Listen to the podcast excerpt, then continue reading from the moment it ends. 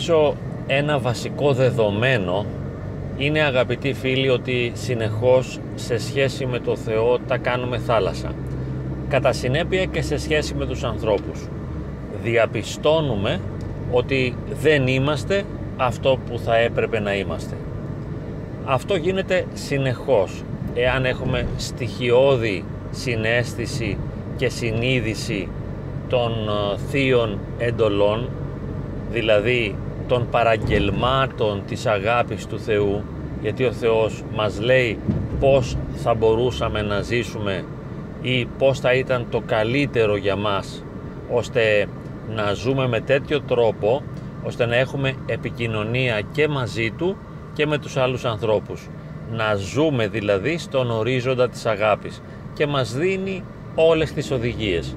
Εμείς τα κάνουμε συνεχώς θάλασσα. Υπάρχει τώρα ένα γεγονός το οποίο θα ήθελα να υπογραμμίσω, το οποίο είναι το εξής. Όσο και αν τα κάνουμε θάλασσα, δεν τα κάνει θάλασσα ο ίδιος ο Θεός. Δηλαδή, εμείς μπερδεύουμε συνεχώς τον εαυτό μας, τους άλλους, τη ζωή μας, περιπλέκουμε τις καταστάσεις, φερόμαστε με τρόπους οι οποίοι δεν είναι προς το συμφέρον μας, συγκρουόμαστε με τους άλλους, έχουμε συνήθειες και αδυναμίες οι οποίες μας βλάπτουν και ενώ ξέρουμε ότι μας καταστρέφουν και μας κάνουν κακό, συνεχίζουμε ακάθεκτη να τις έχουμε και δεν αλλάζουμε. Θα μπορούσαμε να πούμε λοιπόν ότι δεν έχουμε αληθινή μετάνοια, δεν συναισθανόμαστε την παρουσία του Θεού στη ζωή μας, δεν βρισκόμαστε σε κοινωνία μαζί Του, ούτε κατά συνέπεια βρισκόμαστε και σε αληθινή αυθεντική κοινωνία με τους άλλους ανθρώπους. Αλλά είμαστε ξένοι, νιώθουμε ξένοι και συγκρουόμαστε με αυτούς και απογοητευόμαστε. Νιώθουμε ότι κάτι δεν πάει καλά. Είτε είναι συντροφικές σχέσεις, είτε είναι σχέσεις γάμου, με τα παιδιά, με τους συγγενείς, με τους συνεργάτες. Με όλους υπάρχουν προβλήματα. Το πρώτο στάδιο είναι να συνειδητοποιήσουμε ότι η ευθύνη ανήκει σε εμάς. Ότι κάθε φορά που κάτι δεν γίνεται σωστά υπάρχει μία ευθύνη και σε μας, δεν λέω ότι φταίμε, αλλά υπάρχει μία ευθύνη, υπάρχει κάτι που δεν το χειριστήκαμε τόσο σωστά όσο θα ήταν καλό για μας και για τους άλλους, δεν το χειριστήκαμε αρκετά σωστά και κατά συνέπεια βιώνουμε τις παρενέργειες αυτής της αδυναμίας μας. Δεν φταίμε σε κάτι διότι όντως δεν θα μπορούσαμε να κάνουμε διαφορετικά. Δεν είναι ένα λάθος το ότι τα κάνουμε συνέχεια θάλασσα, γιατί θα μπορούσαμε να πούμε ότι είμαστε θάλασσα ή είμαστε κύματα και μέσα μας υπάρχει πολύ αλμύρα, υπάρχει πολύ σκιά και σκοτάδι και με ένα φυσικό τρόπο τα θαλασσώνουμε συνέχεια. Τι γίνεται όμως τώρα με τον Θεό ο οποίος είναι ο παντοδύναμος Κύριος της αγάπης και αυτός δεν κάνει λάθη, δεν κάνει σφάλματα και δεν κρατάει και μανιάτικα, δηλαδή δεν αισθάνεται ότι κάτι του χρωστάμε, δεν οφείλουμε κάτι σε αυτόν, άρα δεν στεναχωριέται, δεν θυμώνει, δεν διαμαρτύρεται, δεν τα βάζει μαζί μας, δεν μας απορρίπτει, δεν πάβει να μας αγαπά και η αγάπη του απέναντί μας δεν μειώνεται καθόλου ποτέ για κανένα λόγο. Ό,τι και αν κάνουμε. Εμείς απομακρυνόμαστε από Αυτόν και εκείνος δεν απομακρύνεται από εμάς. Τι είναι λοιπόν αυτό που συνειδητοποιώ μέσα από δεκαετίες σφαλμάτων, αδυναμιών, λαθών που με κάνουν να ζω μακριά από το Θεό. Τι είναι αυτό που συνειδητοποιώ μέσα από το πέρασμα τόσων ετών; Συνειδητοποιώ ότι ζω και υπάρχω και κινούμε μέσα στη δική του πρόνοια, μέσα στη δική του αγάπη, από την οποία δεν είναι δυνατόν να διαφύγω. Βέβαια, το αίτημα που προκύπτει άμεσα σε ένα βιωματικό επίπεδο είναι ότι θέλω να νιώσω και να αισθανθώ αυτή την πρόνοια. Διότι τις περισσότερες φορές εμείς κρούουμε τη θύρα αλλά αυτή δεν ανοίγει και υπάρχει μια αίσθηση ξενιτίας από το Θεό, μεγάλης απόστασης. Δεν αισθανόμαστε την παρουσία Του. Ακόμη και όταν τον παρακαλάμε, ακόμη και όταν γινόμαστε καλά παιδιά και κάνουμε αυτό που θα ήθελε, είναι σαν να μην κατάλαβε τίποτα, σαν να μην πήρε τίποτα χαμπάρι ο Θεός. Μα Θεέ μου σε παρακάλεσα, γονιπετής, σε οικέτευσα τόσο πολύ για ένα πολύ σπουδαίο θέμα της προσωπικής μου ζωής, για καιρό ίσως, και έδειξες παντελή διαφορία. Έτσι φαίνεται. Και αυτό είναι ένα σοβαρό πρόβλημα για εμάς, που είμαστε ευαίσθητοι και ευάλωτοι και θα θέλαμε από αυτόν μια άμεση ουσιαστική ανταπόκριση. Μα δεν βλέπεις ότι είμαι καλός, ότι συμμετέχω στα μυστήρια της Εκκλησίας, ότι εξομολογούμε, ότι μεταλαμβάνω. Πώς είναι δυνατόν να με αφήνεις να βασανίζομαι και να υποφέρω τόσο; Και πώς είναι δυνατόν να επιτρέπεις στους άλλους ανθρώπους, τους κακούς ανθρώπους ας πούμε, να με βασανίζουν τόσο πολύ; Γιατί δεν επεμβαίνεις, αφού εσύ είσαι ο άρχοντας του σύμπαντος και ο άρχοντας της αγάπης, ο παντοδύναμος. Γιατί δεν κάνεις κάτι; Πού είναι η προνοιά σου μέσα στην οποία υπάρχω και κινούμε και ζω και μέσα στην πρόνοια τη δική σου, στο δικό σου ορίζοντα της αγάπης διαδραματίζονται και συντελούνται τα πάντα. Αφού συντελούνται τα πάντα μέσα στη δική σου αγάπη, πού είναι η αγάπη σου, δεν φαίνεται. Υπάρχει λοιπόν και εδώ ένα μυστικό και μυστικό σημαίνει κάτι που δεν είναι απόλυτα προφανές και δεν μπορούμε να το συνειδητοποιήσουμε είναι ότι επειδή ο Θεός είναι και πάνσοφος και είναι και παναγάπη και δεν είναι δίκαιος με την ανθρώπινη έννοια καμία σχέση. Γιατί αλλιώς θα μας είχε διαλύσει προπολού. Θα είχε αφανίσει το σύμπαν. Θα είχε πει ξεδημιουργηθεί το για να γλιτώσω από δάφτους. Δεν έχει λοιπόν δικαιοσύνη, έχει όμως αγάπη και σοφία. Και κατά συνέπεια ενώ εμείς δεν μπορούμε να συνειδητοποιήσουμε ότι υπάρχουμε και λειτουργούμε και κινούμαστε μέσα στον ορίζοντα της δικής του αγάπης και πρόνοιας εμείς δεν το καταλαβαίνουμε αυτό. Γιατί η σοφία του Θεού λειτουργεί σε ένα άλλο επίπεδο. Και όπως ένα μικρό παιδί δεν μπορεί να καταλάβει τη συμπεριφορά της μαμάς του ή του μπαμπά του όταν για παράδειγμα δεν του κάνουν ένα χατήρι δεν συνειδητοποιεί τους λόγους το παιδί θέλει να ικανοποιηθεί ζητάει, σου λέει ο μπαμπάς μπορεί γιατί δεν με ικανοποιεί ο μπαμπάς; Γιατί υπάρχουν λόγοι μέσα στο νου του πατέρα τους οποίους το παιδάκι το μικρό είναι αδύνατον να κατανοήσει το ίδιο συμβαίνει και με μας.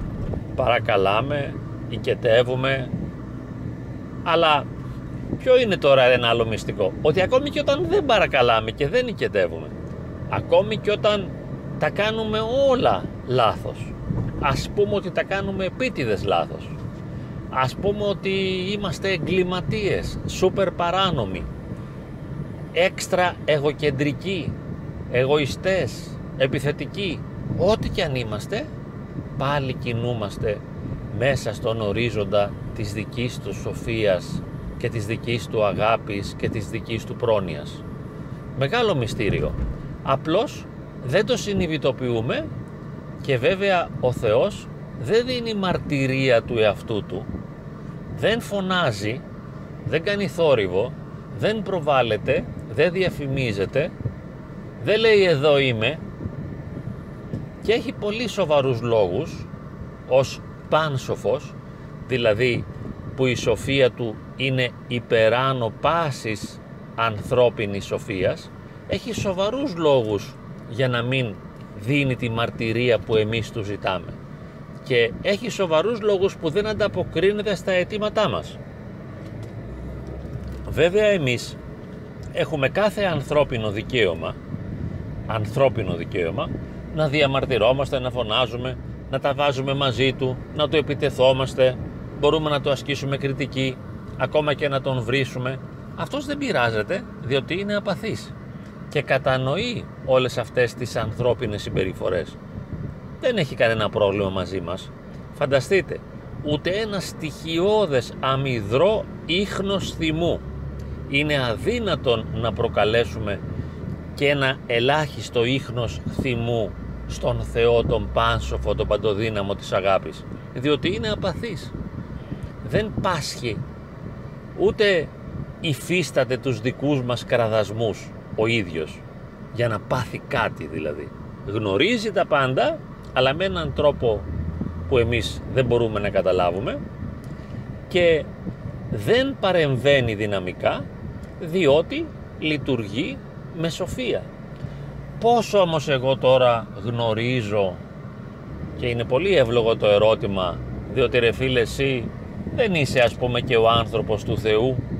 Δεν είσαι ο άνθρωπος ο οποίος έχει συχνή θεία μετάληψη στην παρούσα τουλάχιστον φάση της ζωής σου. Δεν είσαι ο άνθρωπος της αγάπης και της ταπείνωσης. Δεν είσαι ο άνθρωπος ο ελεήμων. Τότε πως μιλάς για το Θεό, τι ξέρεις; Είμαι κάπως παλαιός των ημερών. Δηλαδή έχω μια εμπειρία κάποιων δεκαετιών και έχει σημασία αυτή η εμπειρία όταν έχεις ανοιχτό μυαλό τουλάχιστον για να την αναγνωρίζεις. Και έχω την υποψία ότι το μυαλό μου είναι ανοιχτό όσο κακό κι αν είναι είναι ανοιχτό μυαλό. Τι λοιπόν καταλαβαίνω; Καταλαβαίνω ότι όλα αυτά τα χρόνια δεν με έχει εγκαταλείψει ποτέ ο Θεός και συνεχίζει να κάνει τις δικές του παρεμβάσεις στη ζωή μου αλλά όχι όταν τις περιμένω και με τον τρόπο που εγώ τις περιμένω. Βέβαια, σε κάθε φάση ολέθρου ας πούμε και καταστροφής ή όταν πρόκειται τα πράγματα να πάρουν μια πολύ αρνητική τροπή με ένα μυστήριο ανεξιχνίαστο τρόπο, ακατάληπτο τρόπο έρχονται κάποιες παρεμβάσεις μέσα από ανθρώπους, από γεγονότα, καμιά φορά ακόμη και με μια επίσκεψη της χάριτος του Θεού, με ένα όνειρο ακόμα, στο οποίο ναι μεν δεν πρέπει να δίνουμε σημασία, αλλά καμιά φορά έχει μια θετική λειτουργία επάνω μας και όταν είναι θετικό το νόημα οφείλουμε να το αξιολογήσουμε θετικά και να πούμε είναι ok. Βρίσκει τον τρόπο δηλαδή να μας διασώσει από την καταστροφή και να μας προσανατολίσει. Αλλά πότε θα μας διασώσει από την καταστροφή, όταν εμείς νομίζουμε ότι καταστρεφόμαστε; Όχι. Όταν ο πάνσοφος γνωρίζει ότι πρόκειται να καταστραφούμε και αποτρέπει εκείνη την καταστροφή. Και πότε μας αποτρέπει από μία αμαρτία; Όταν με την πανσοφία του γνωρίζει ότι αυτή η αμαρτία θα δώσει κακούς καρπούς και δεν θα βγει τίποτα καλό. Διαφορετικά θα την επιτρέψει. Το ίδιο θα κάνει και με τις ασθένειες, το ίδιο και με τις συγκρούσεις, το ίδιο με τον ανυπόφορο σύζυγο, με τους κακούς συγγενείς. Όλα αυτά θα τα επιτρέψει ο Θεός εάν έχει την επίγνωση, αφού είναι πάνσοφος είπαμε, και γνωρίζει τα πάντα πριν να γίνουν εάν εκείνος λοιπόν ξέρει ότι κάτι καλό θα βγει το αφήνει να γίνεται όλο αυτό το κακό αλλά όταν όμως βλέπει ότι τα πράγματα θα πάρουν μια αρνητική τροπή τότε θα παρέμβει δυναμικά. Και εδώ είναι οι δεκαετίες.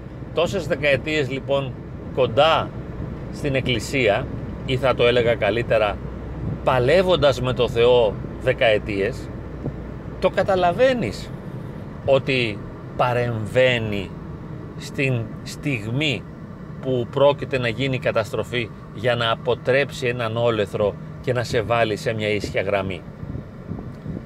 Ποιο είναι τώρα ένα άλλο παρεμφερές μυστικό εκεί που κρύβεται, ότι τα ενδιαφέροντα του Θεού είναι διαφορετικά από τα δικά μας. Εμείς θέλουμε να είμαστε χαρούμενοι, ευτυχισμένοι, εξασφαλισμένοι, ασφαλείς, δυνατοί, με κοινωνική αναγνώριση, ίσως και χρήματα, ενώ ο Θεός θέλει να είμαστε κοντά Του, σε κοινωνία με Αυτόν, νυν και αή, τώρα και πάντα, δηλαδή Αυτός θέλει να σωθεί η ψυχή μας.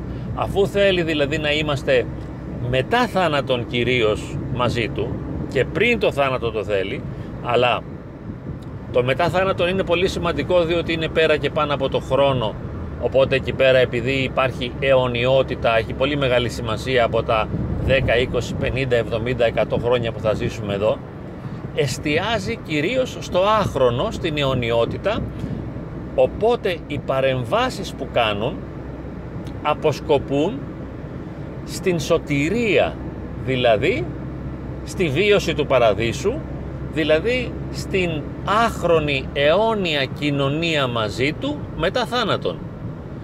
Δεν θα τον χάλαγε βέβαια να έχουμε κοινωνία μαζί του από τώρα, αλίμονο. Και πάρα πολλοί αγιασμένοι άνθρωποι είχαν και έχουν. Είναι και αυτό ένα μεγάλο ζητούμενο, να έχουμε τώρα κοινωνία μαζί του.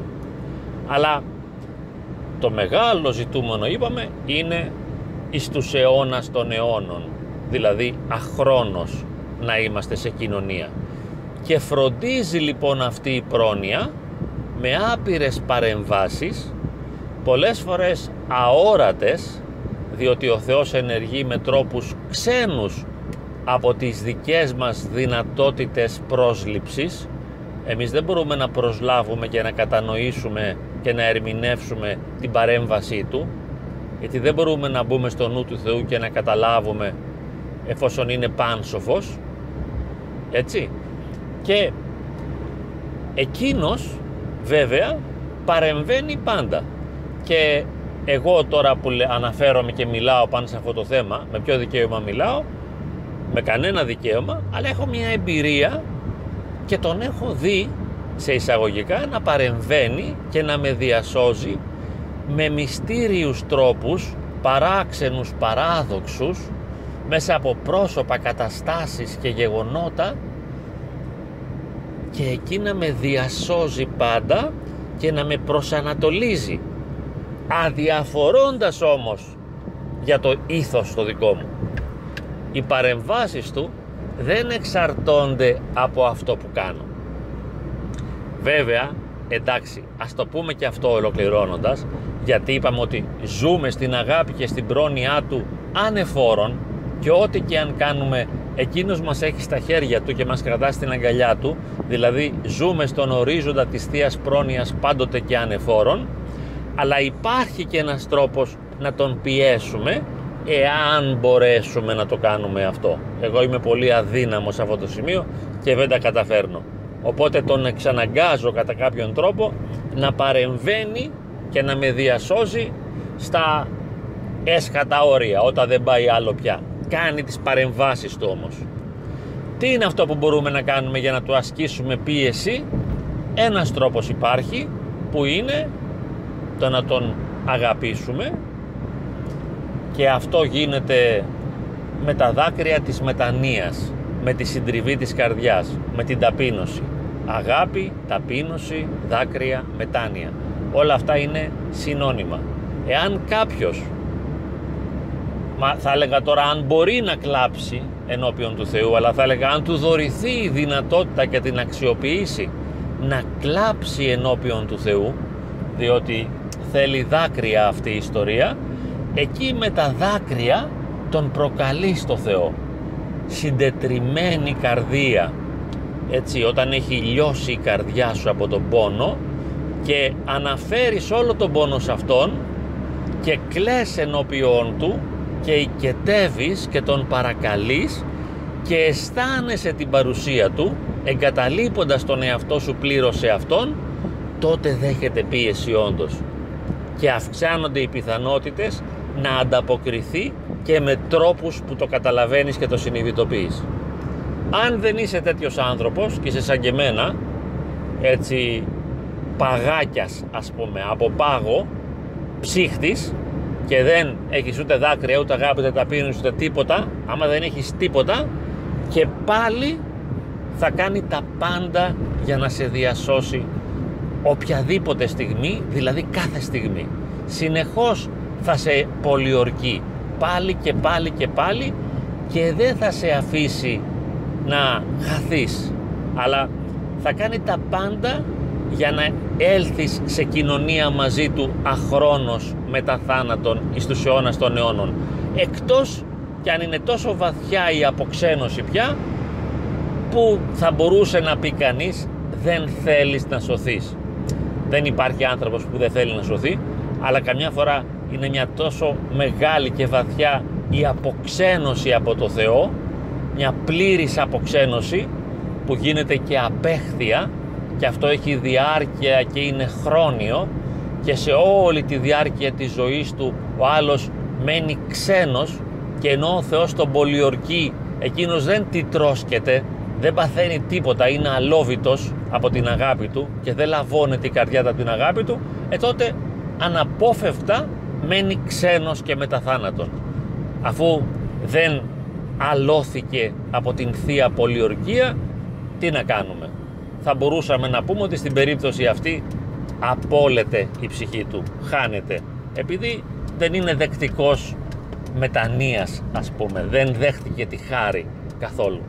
Αλλά ας έχουμε εμείς οι ψυχροί και οι χλιαροί μια ελπίδα ότι δεν μας εγκαταλείπει ο Θεός με έναν μυστικό τρόπο είμαστε στα δικά του χέρια και η αγάπη και η πρόνοιά του μεριμνά συνεχώς για εμάς.